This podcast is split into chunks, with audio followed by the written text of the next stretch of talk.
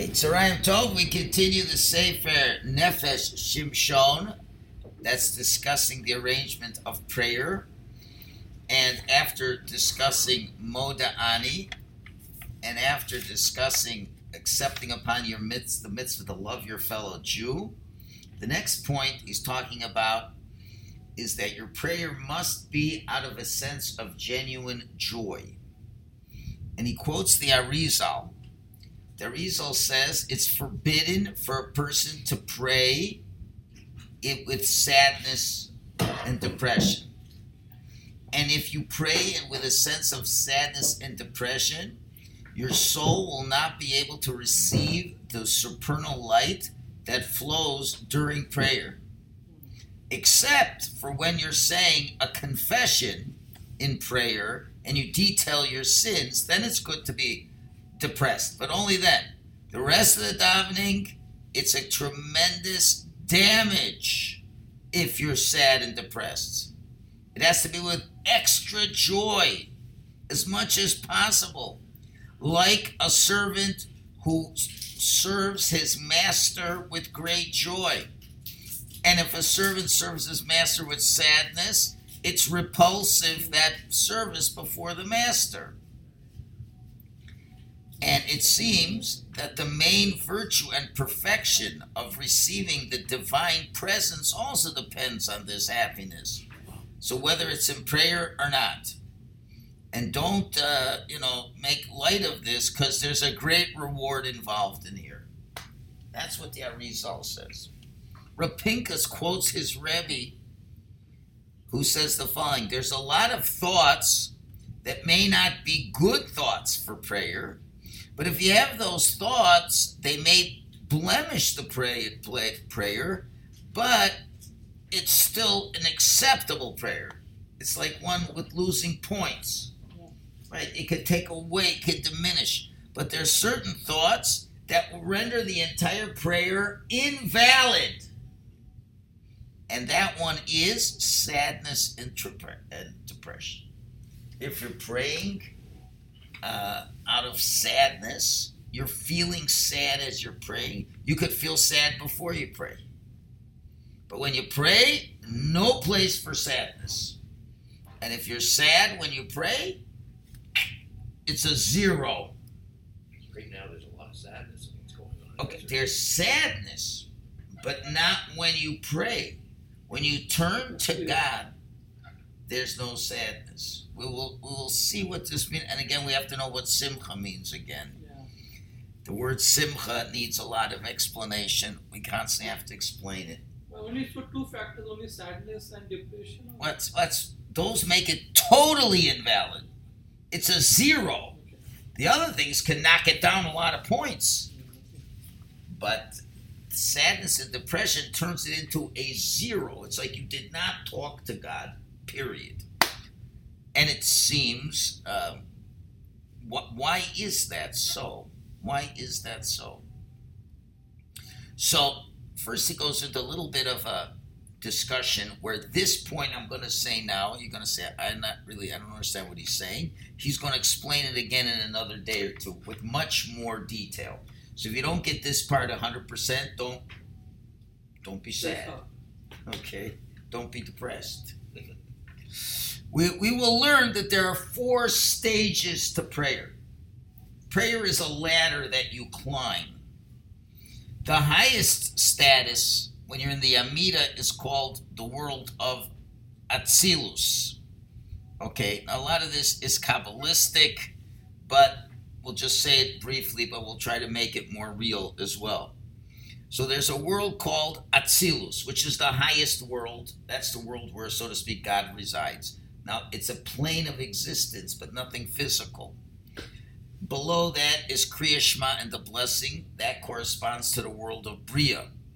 The Pesukei D'Zimra, the songs of praise, that parallels the world of Yitzira. And the beginning, the morning blessings and Korbanos, that parallels to the world of Asiya, which is our world here, the physical world of doing. Okay? So, in other words, that's the world we understand that we're in. Then there's higher levels. We'll, we'll talk more about it. There's another, another section specifically deals with this structure of prayer. Yeah? So one should not miss any prayers. Then. That's why you shouldn't skip anything because you're skipping parts of the ladder. That's number one for sure. Okay, but the bottom one is simple. The world of us, it's our world, our world of action, the one we perceive. That's the beginning, and that is when you say the standing blessings. God, you open up my eyes. That's the world you see. The korbanos, the sacrificial offerings we brought in the base of English. That is this world. Now there's higher worlds. But then he says, but regardless of this, in a general way, even though we go up to mystical levels, but really in a certain way, all of prayer is still in the world of Asiya, this world. How does he prove this? It's a Gemara in Shabbos. One of the rabbis saw another rabbi who was davening a real long time. And because of that, it was taken away from his studying time. So the rabbi criticized him and said, Look at this. You are leaving eternal existence and engaged in temporal existence. Meaning to say, studying Torah is called eternal existence, praying is temporal existence. So Rashi explains what does that mean? Prayer is temporal. It's usually for what you need healing, peace, food. That's temporal. That's not eternal. So, Torah, Torah are the eternal truths of God. Clinging to eternal truths of God, and that is clinging to that which represents the world to come. When you're learning Torah, you are studying God's infinite wisdom. And that's going to be with you forever and ever and ever, will never leave you. And that's what we call that eternal life. Studying Torah is eternal life. Prayer is temporal life. Why? Because we're praying about things we need right here and right now. And hopefully God responds to it, but they're temporary. So anyway, but he calls tefillah chayei sha'ah, temporal life. In other words, it's the main way that we, it's our system of holiness in our world. In other words, how do we get close to God living in this world? It comes from prayer. Okay. So that's why it's the world of doing. In other words, prayer is something we do now. We're not going to pray in Olam Haba, so to speak. Why? Because we have no problems. And you'll be very close to God. So what are we going to do? We're going to mind meld with Him. We're going to study His Torah. No one's going to be sick in the world to come. No one's going to be, no problems. There's no eating. There's no drinking. It's just the mind, the essence of the person. So how are you going to get close to God? Now, obviously, so prayer now is really a this worldly thing. So now we can understand based on it being this worldly, even though there's four levels, there has to be a this worldly component vis-a-vis our understanding. And this one we grasp more. So therefore, when we when we say the standing blessings and we say the sacrificial order, we are fixing up in this world our recognition that our daily success depends on Hashem. Okay, and we all depend on Hashem. The fact, look at all the things. You open my eyes, you straighten the back, like all these things is all. We bring korbanos, we do things. Okay, so it, it's all involved in our daily success depends on Hashem. We get to the songs, we're singing the songs in this world like the angels sing it above. We're getting emotionally connected. And with Kriyashma and the blessings, we begin to understand. It's an intellectual pursuit of understanding what it means that there's one God. We're intellectually connecting God. And we come to the Amida, that is cleaving with God completely. We're standing before the King. And these are all this worldly understandings for us. So we start prayer by saying, listen, we're physical beings and everything physical in this world depends on Hashem. And then, so our bodies are connected to our Hashem. Then our emotions, we sing praises, our emotions connect to Hashem. Then we say the Shema, our mind connects to Hashem. If your actions and your emotions and your mind is connected to Hashem, then you can bond with Hashem and talk to Hashem. That is, and that's all a this world experience, still this world experience. Yeah. So prayers are the base, right? It is the base. It is uh, like we just said, it is the first uh, uh, uh, first step on the ladder. It is the base. So No, no, just the stand. The first blessings is the first step. no, no, ble- uh, it is the base. You, it is the base. The base are the brachot in the beginning and the korbanot. That's the base. So what I'm trying to understand is if if we are not praying, right, and um, then probably we will not able to learn also. If you're not praying at all to God, Yeah, if you're not if you're not praying, then you'll not be able to learn a person a person could learn. You could learn. How his mind will be set if it's not uh? You, what do you, you what do you mean? You could take out a chumash and learn chumash. What stops you from learning chumash if you don't daven? I'm not able to able to put it right way. What? I'm not able to say what I want to say exactly. Maybe some. Say it in Indian, in Farsi. In other words, why would you think? Why would a person learn if he doesn't daven to God? yes, he has to down first. But yeah, I know. But what if he doesn't believe in davening? What if he's secular? What if he's a secular Jew, but you want to reach out to him? So how he's, He's going to gonna- learn? So You just teach him. To, You teach him so Torah. first, I think he has to If a person doesn't know anything about Judaism, why is he going to pray? He doesn't even know if he should believe in God. So we got to teach him about God. No, he's not learning. Anyway, let's move on. So now, so what, what are we showing so far? That prayer itself is the way we relate to living in this world. So, the Gemara in Makkah said that, that there were different uh, tzaddikim who put the Torah, the entire Torah, based on um, foundations. Some said it was 13 foundations, some nine foundations, three, and then finally Chavakuk said the entire life in this world is based on one foundation. Emuna, faith. As it says, tzaddik bemunaso yichya. A tzaddik lives with his faith. So therefore, the one thing that our whole reality depends on is faith. Only if you have faith are you considered alive. A person who doesn't believe in God is like he's dead. What does he mean? He's, he's not a human, he's an animal. Humans are rational animals, but those aren't living beings. so how faith is developed, How what? How faith, how emuna is developed? By learning or by praying? How is emuna developed? Amun is something you have to think about and understand. There's many ways you can come to Amuna. We're not getting into that right now.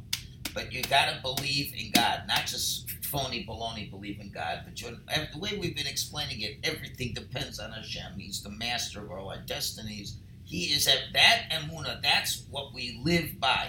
All of Torah is meant to bring us to that point of Amunah and Hashem. And if we don't have, and if that's not our goal, then the whole Torah is a waste of time. If we don't come to this living in the reality of Hashem, that's Amunah.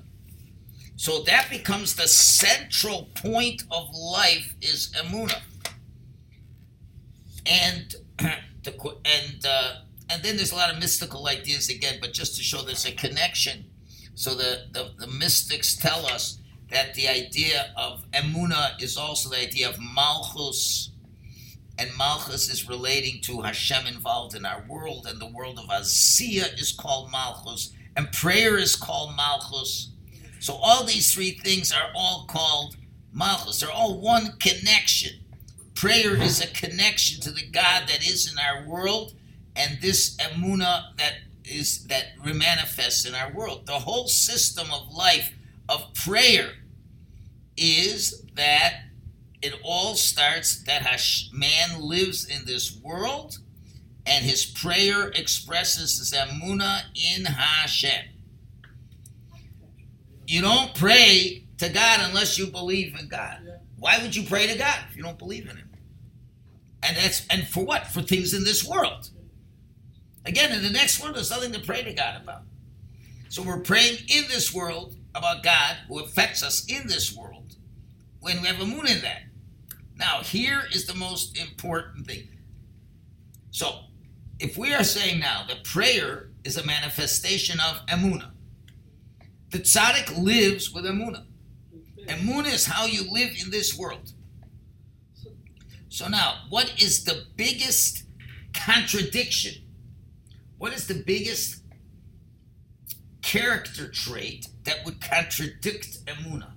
The greatest, what feeling one can have that would contradict the fact. Person say, "I believe in God." I, me, and God were like this. We're so close. Now, what? Uh, what, what do you call it? What emotional flaw would show that he's lying to himself? Sad or Exactly, sadness. If a person is sad, by definition, he's telling everybody he does not believe in God. Now, maybe deep, deep, deep down in the deep recesses of his soul, beyond his conscious reality, there's a belief in God. He may say he believes in God, but in practical sense, we don't see a believer. Why? Because if somebody really believes in our Father, in a Father in heaven that loves us, and He has the power to help us in every way, why are we ever sad? Because if you're sad, that means you don't believe God. No. Now, why would you be sad? Now, again, we've got to define our terms. When we say happy and sad, these are English terms, these are not Jewish terms. Simcha means, again, we have to always know this Simcha does not mean, who jump for joy, happy. And sadness and depression does not necessarily mean crying. Got to understand this clearly. This is one of the biggest corruptions of the Hebrew language. English cannot translate Hebrew. We can only say this is simcha. Do not say the word joy. Get the wrong idea. Simcha means that you are totally clear that what's happening now is exactly what's supposed to be happening. There could be no better state to be in life is to know that everything is exactly the way it's supposed to be. And that's why a person is in simcha if he is doing exactly what he's supposed to do. If a person is doing something that has a job that helps society, and that's something Hashem wants him to do, that person is in simcha. Even if the work is very hard. And maybe the job sometimes requires that he's going to cry on the job. But he's doing God's work, he's doing what he's supposed to do, that person is in a state of simcha. When we go to a wedding, why do call it a simcha? Because when a man and woman get married according to Jewish law, that's exactly what's supposed to be happening. When you take a little eight day old boy and circumcise him, it's a simcha because that's exactly what's supposed to happen. When a boy or a girl becomes bar about mitzvah, it's called a simcha, not because we're happy, because that's exactly what's supposed to be happening. Now they are responsible for their actions. Now they have free will choice. Now what they do makes a difference. None of them have to be um, corrupted with crazy uh, acts of jumping up and down and being happy, which maybe will make a mistake. They figure, oh, we're going to make now, of course, to recognize the simcha, we do things that make the body happy. We have a nice meal, but you don't have to have a rock star performing. That's simcha. Now, um, there are so there's another term. It's called yagon. That means when things are not happening the way they should be happening. So when you when you're supposed to feel sad, when you recognize a sin that you've done, that's something that should not be happening. And that you're supposed to be sad and depressed about. You follow? But anything else that goes on in this world. Okay, so now somebody is sick. Now remember, there's two parts to the human being, and this is very important. There is the raw, physical, human, emotional side of the human being that we're not necessarily in control of and don't have to be in control of. But then there's the mental understanding of am I in the place I'm supposed to be at at this time? That's very important to understand. This is where people make all these mistakes. Okay. So a person can be not well. A person can be physically suffering about something. Can be physically crying because the situation hurts. No one's supposed to deny those feelings, but that isn't who you really are. Who you are is what your mind says. If your mind says, I don't understand the reason, but God does, and He knows right now I'm in the best place I'm supposed to be in. I'm supposed to be sick today for reasons that God understands. Maybe it's because He wants me to do tshuva, so I'll definitely try to do tshuva.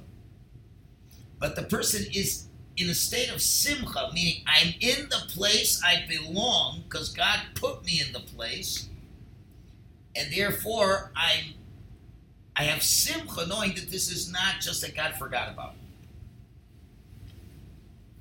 So simcha does not mean jumping up and down for joy. That's why the rabbis say, just like you make a bracha when something appears to be good, we make a bracha when something appears not to be good. Why? Because we know they're both from Hashem, and they both have been made bisimcha, bisimcha. So something good happens, say, "Bless you, God, the King of the universe, who's good and does good." When something bad happens, we say, "Bless you, God, the universe, who's the true judge." But both of them have to be made with simcha. So you can make one where you're smiling and you're happy that your child got married. Let's say you, you win the lottery, you win $10 million, you make that bracha. Because you know, God has made exactly that I should be the winner. And I'm in the best place I'm supposed to be. If God forbid a close relative of yours dies, you say, God's the true judge. I say the blessing besimcha, knowing that I'm exactly in the place where I'm supposed to be. God knows exactly what He's doing, and what He's doing is absolutely correct. And I accept His. I, I can humanly be sad, and I can cry, but I still have to be besimcha. You're at a shiva for a loved one, like a spouse. It's very hard to have that that is a Jew is eminently capable of doing it because we have a holy soul, and we believe we have emuna in God. Now let's let's look at it very simply. You're, you're you're mourning for a beloved relative. Do you think it was God made a mistake? That might enter your one. Okay, but ultimately, do you think God made a mistake or not? Do you have a muna or do you not have a muna? Are you smart enough to know that you're not as smart as God? And although you can, I cannot see how a kind God could do this, but maybe God could. Right? If you knew that this person was a transmigrated soul of a serial raper that needed a tikkun, like God knew that 700 years ago he was a serial raper, and now gets transmigrated into the form of a woman who dies by being raped and then killed, and maybe that was the tikkun, then you know exactly what's supposed to be happening is happening. We don't know. So we cry. Of course you cry. If you don't cry, you're not a human being. But we put that in one compartment of the brain. Brain has a lot of compartments. But then the other time we say, but God knows what he's doing. I can I get up the next day. I don't need to know every answer because I trust God. He's done a good job until now. He's promised the survival of the Jewish people, and that's come true. And he writes in his Torah, when we all listen to him, things are good. When we don't listen, things are not good. And guess what? Things are not good now in Israel because we don't listen to him. Finished. Things are not good in Israel because we don't talk to them enough. So that is the simcha. If you are depressed, now that when you get depressed, now there's something called sad. Okay, you can always be sad, but depressed, that means you really think that things have not turned out the way they're supposed to turn out. That means you don't believe in God. You can you can you are allowed to be in pain. You're allowed to feel pain. You're allowed to cry. And you should. You should. But at the same time, you have to be besimcha, knowing God knows exactly what He's doing. And if you had a choice to be in another place, you wouldn't want to be in another place. How could I say that? Because God knows what place you belong in right now. That is the critical point. So now, if you are a depressed person, what does that mean? You're not letting your emuna muscles work. And you think that God really is not in control. Well, then why are you wasting your time praying to God? That's why it is a sadness makes prayer a zero. We're talking about this sadness in the mind, depression in the mind. We're not saying the person's crying. Crying, you understand the difference? We, we, we pray with crying also. We You can pray prayer. and cry Yeah.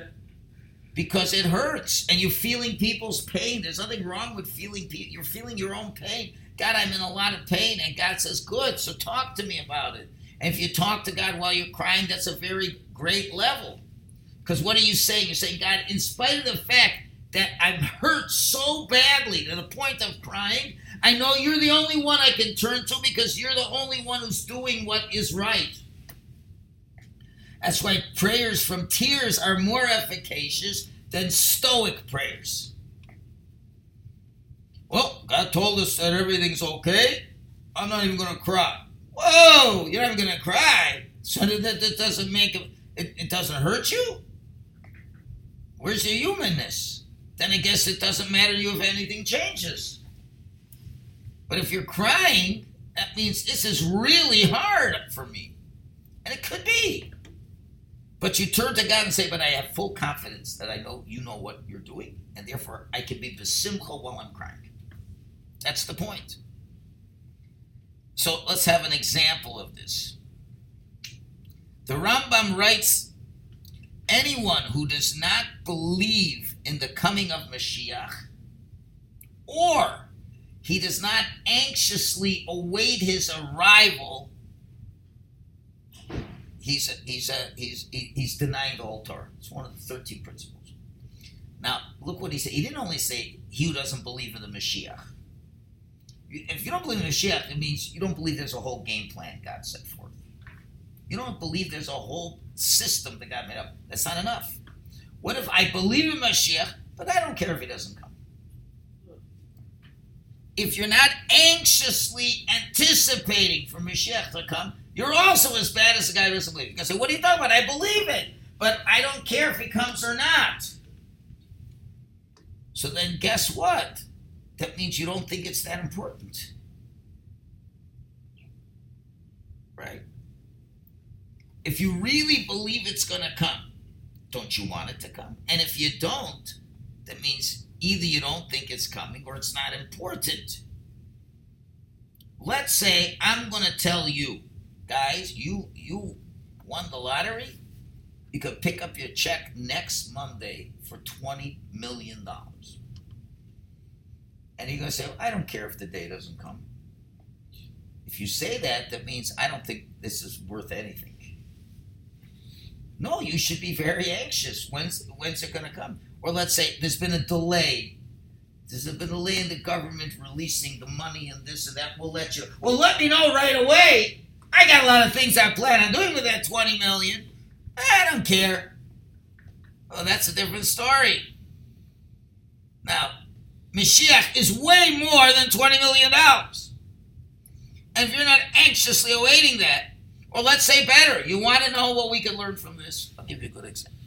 So you may say, okay, why is God creating this hostage situation? There's a million reasons, and I don't expect, plan on knowing all. But I could give one minor reason we could add on to the pile. The way these relatives are waiting for their captives to come back is the way we should be waiting for Mashiach. Because Mashiach is 10 times better than what this renewal is. And we're not minimizing. When you see these beautiful, heart wrenching pictures, oh, the mother's back with the child and this and that, it's beautiful. Don't you think Mashiach's going to be better than that? And all those people, you think they could sleep at night? Okay, why is it that the rabbis have a concept called the prayer of Tikkun Chatzos, the midnight prayer? Holy people get up at midnight and pray for the restoration of the base of. Why? You know what it really means? They can't sleep at night. You can sleep at night without a base of without a Mashiach. Then you're like a parent who could sleep at night even though their kid is abducted by the Palestinians. Why is God showing us this? He's showing us these pictures to see this is good, this is human, this is a beautiful thing. So how come we don't have it for Mashiach? We think Mashiach is less. All world suffering will end when Mashiach comes. God's glory will come out when Mashiach comes. Isn't that better than a release of a hostage? Humanity's minds that are being taken hostage. Isn't that something that's worth yearning for? So, therefore, the same thing with prayer. If you are turning to God, and now you can be crying, you can be, have emotional sadness, because you're waiting. You're waiting for your child captive to come back, but you still have to pray with simcha, praying, knowing Hashem. I know you know you're doing what's best, and I turn to you that I should have the strength to trust you and believe in you. And I know Hashem, it hurts you more than it's hurting me that she's not coming back. And that is the expression. So if you now come to the plate with this simcha, meaning to say, I'm doing the best thing I can be doing, and Hashem, whatever I'm praying for, is because you've set up the situation. If you don't have that, you're not praying. So that is a critical point in simcha. Okay, tomorrow we will get into the idea of pausing before you're davening to appreciate exactly what we're talking about. Okay, shkoyach everybody.